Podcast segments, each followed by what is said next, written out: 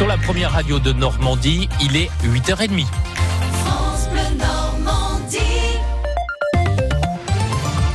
Votre journal avec euh, Didier Charpin.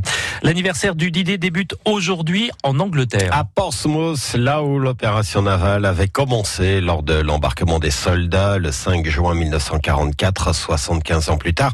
Donald Trump, Emmanuel Macron, la reine Elisabeth II et 300 vétérans vont donner le coup d'envoi des célébrations internationales. Au total, 15 pays seront représentés dans cette première cérémonie.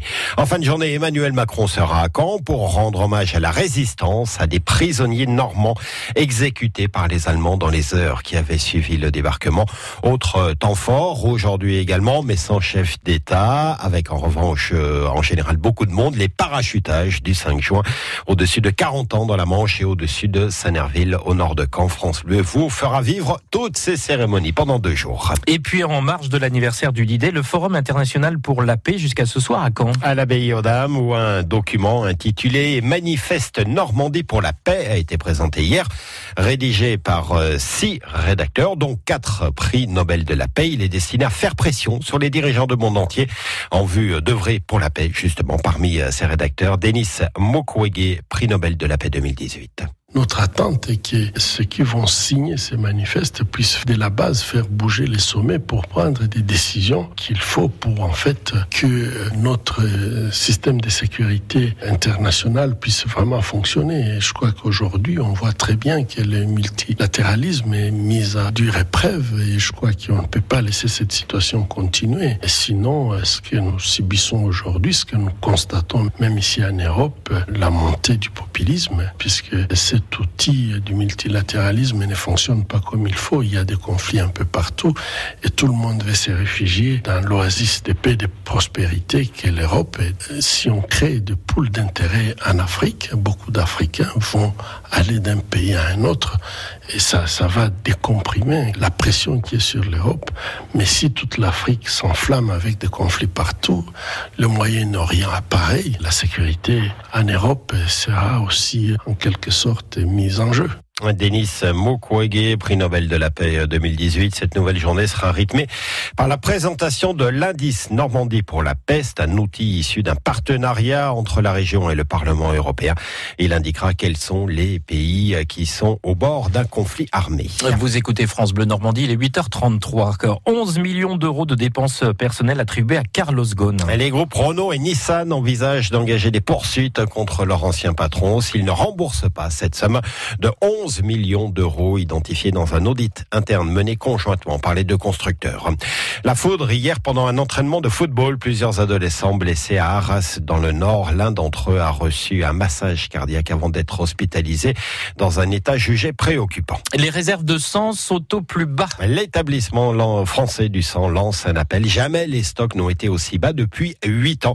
Il faut, dit-il, une véritable mobilisation générale des donneurs. Et nous poursuivons notre thématique, le vrai du faux du Didé. Pour décrypter certaines légendes, parfois loin de la réalité.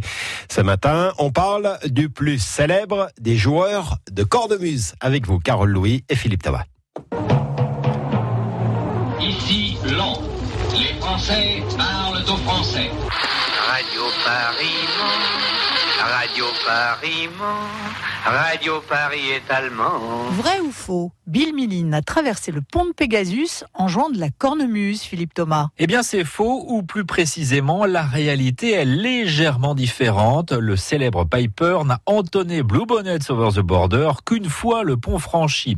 Âgé de 21 ans, cet Écossais était en fait le joueur de cornemuse personnel de Lord Lovat, commandant de la première brigade spéciale britannique, et il était invité à jouer pour encourager les hommes dans la bataille. Bill Millin, qui sachez-le, avait déjà débarqué en Afrique du Nord et en Sicile. C'est en fait le film Le jour le plus long, sorti en 1962, qui a fait de lui une star. On le voit alors traverser le Pegasus Bridge à Bénouville, mais contrairement à la légende nourrie par le long métrage, il n'était pas en kilt qui avait été mouillé par l'eau de mer, mais en treillis. Et comme je vous le disais, il attendra de traverser le pont et d'être en sécurité pour jouer à nouveau, ce qui n'enlève rien bien sûr au cours du jeune soldat d'alors. Il sera d'ailleurs le seul Piper à participer au débarquement et racontera son histoire dans un livre, La cornemuse du D-Day. Bill Millin, comme beaucoup de vétérans d'ailleurs, qui revenaient régulièrement sur le pont pour les commémorations du D-Day. Oui, il était devenu une véritable légende, mais affaibli par une attaque cardiaque en 2003, il ne se déplaçait plus qu'en fauteuil roulant. Il est alors absent pendant plusieurs années des commémorations du 6 juin en France. Il revient comme vous pouvez l'entendre ici en 2009. Et une dernière fois en 2010, n'hésitant pas à traverser le pont en jouant de son instrument nourrissant ainsi sa propre histoire, mêlant réalité et fiction. Bill Millin meurt le 17 août 2010 à l'âge de 88 ans dans le Devon et c'est là, en Grande-Bretagne, qu'est exposé aujourd'hui sa cornemuse. Le 8 juin 2013, trois ans après sa mort, une statue de 3,90 mètres de haut est inaugurée à Colville-Montgomery sur le boulevard maritime en présence de son fils.